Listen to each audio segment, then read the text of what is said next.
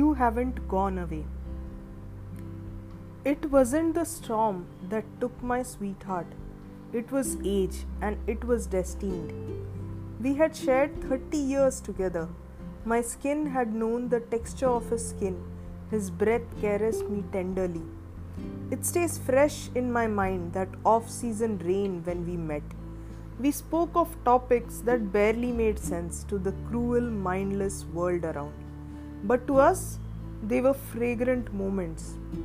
The seasons changed, autumn came, but I stayed wet in the moisture of love. And not so soon we were chosen to share the love with our flesh, and our family was complete. How we made up for each other's follies, how we accused and yet hugged tight, and knew whatever happens now, we are but one soul, we are inseparable. There were differences, small and large. Envy had its eye on us.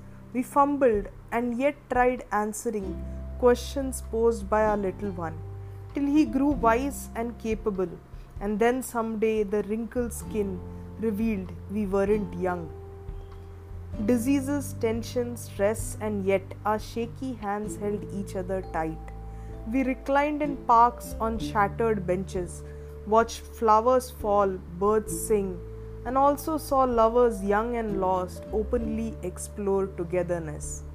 But then the day had to come when one of us was too old to hold on, and there you are buried. The soil here has a unique tan. The wind smells sweaty. I can feel your presence. I come here each day. Our son is planning to shift. He told me we are moving out and here I arrive, and where you lie, there's one small little flower telling me, Stay, telling me you haven't gone away.